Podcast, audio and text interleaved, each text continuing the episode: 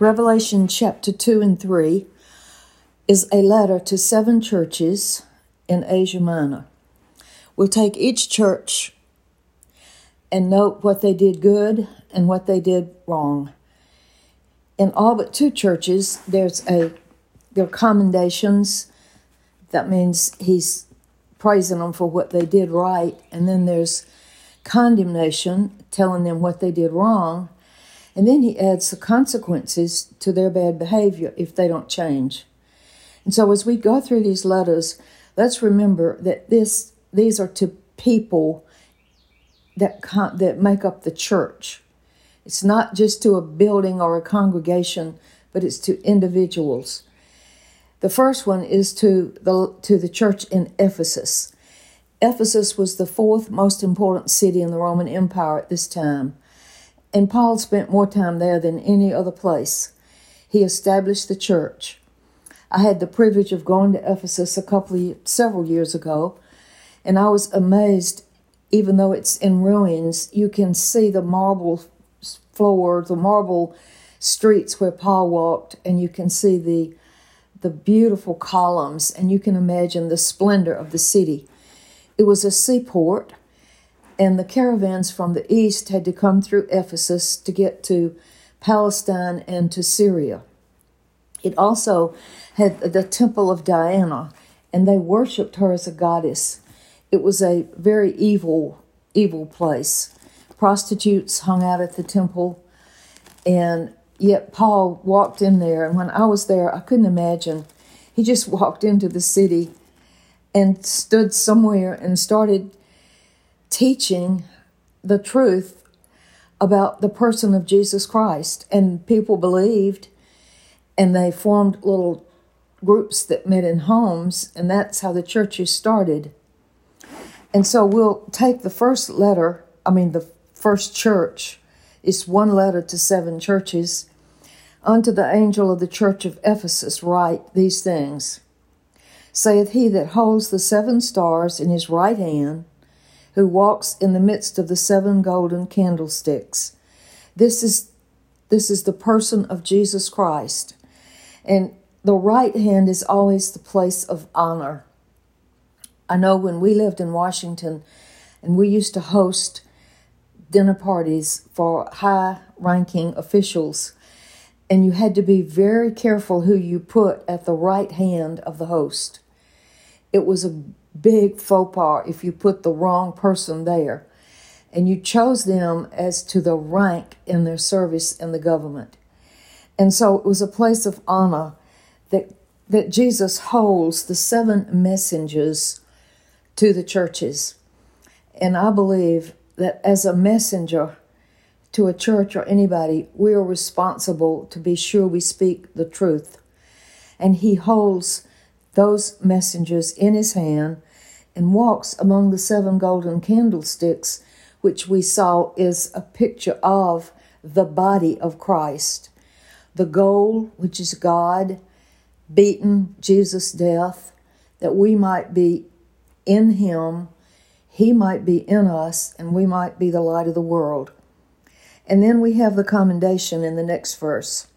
He says, I know your works and your labor I know your patience, and you don't like those that are evil. You've tried them which say they're apostles and are not, and you have found them to be lies. So they scrutinized everyone they allowed to have a leadership position in the church. They worked with patience. They were diligent to do what they were supposed to do. They did it for his name's sake, and they didn't faint. Verse 3 Even though they grew weary, they kept going. That's the commendation. Now in verse 4, he says, Nevertheless, I have something against you, because you have left your first love. And I want to emphasize that God is, is not as interested in what we do as the motivation for what we do. I think we live in a culture that's very do oriented. We stress what are you doing for the Lord? What are you doing for His sake? And something inside me rebels against that. If God is God, and He knows everything, and He owns everything, and He controls everything, what does He need me for? It's a great privilege to allow Him to use me or for you to, use, to use you. And it's a wonderful thing to bring glory and honor to His name through your life. But we have to realize that He uses us because He loves us. But we need to remember what He's done for us, and we need to do what we do because of our love for Him. I've often thought a lot about how do you love the Lord? You, you don't really see Him, you experience His presence in you, but how can you love Him? And because I'm so selfish, I really believe that our love for Him grows when He does for us. I'm amazed that I find it offensive to people when I say Jesus came to this earth to serve us, but that's what He did. Oh, He was God and He was to be glorified and honored, but He came to live a life to set us free from the bondage of sin. And how wonderful it is when we have the privilege to confess our sin, be forgiven and cleansed and free from it, and He does that for us. There's no way we can have a clean heart apart from Him. And when you're angry and bitter and jealous and selfish, I don't care who you are or what you possess, your power or your possessions, you don't enjoy it because those sins eat at you on the inside and you seem to be never satisfied. And I think to focus on the gift that He provided for us, you just have to love Him because you see that He did something for you that you cannot do for yourself.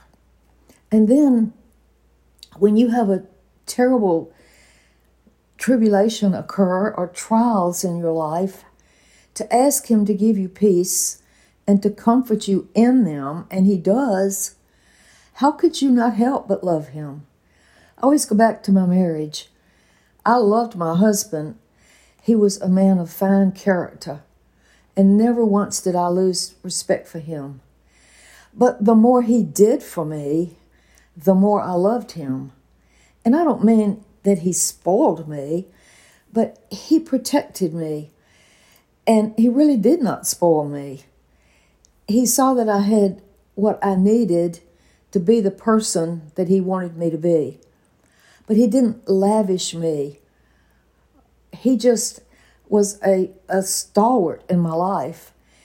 And the, the more I could trust him and look to him, the more I loved him and that's one reason when he died it was it was a hard thing for me because he was gone and he was the one that I looked to for so much.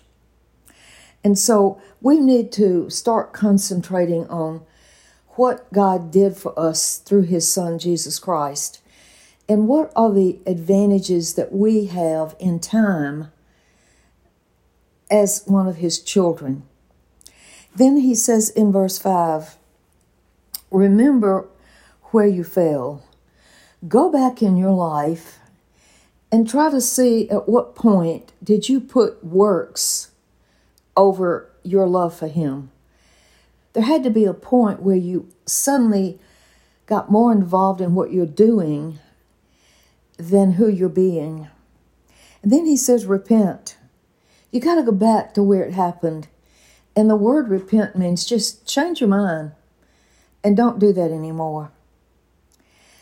And do the first works, or else I will come unto you quickly and remove your candlestick out of this place, except you repent.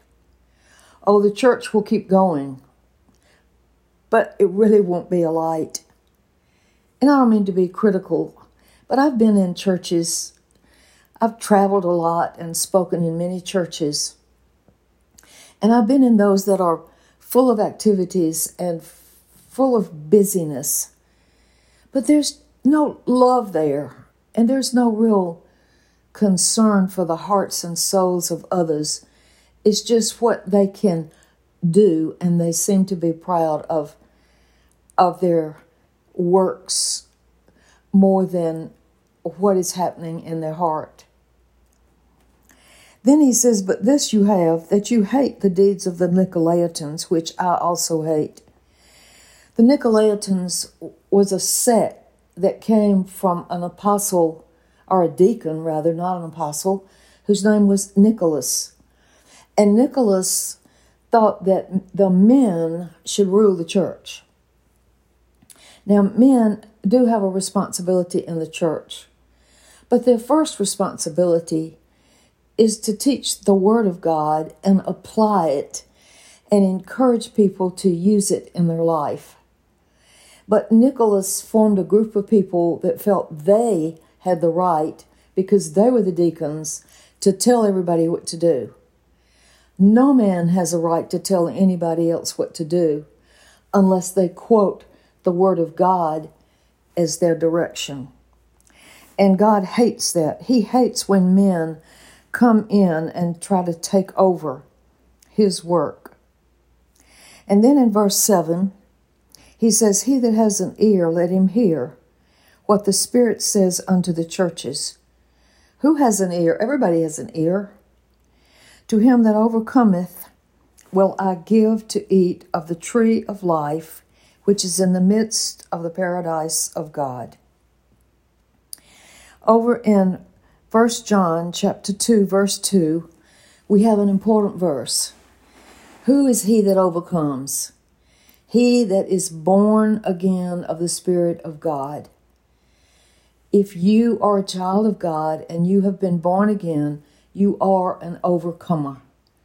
And it's not based on your good works, it's based on your faith of what He did for you. So, to him that overcomes will I give to eat of the tree of life. This tree is mentioned three times in the Bible.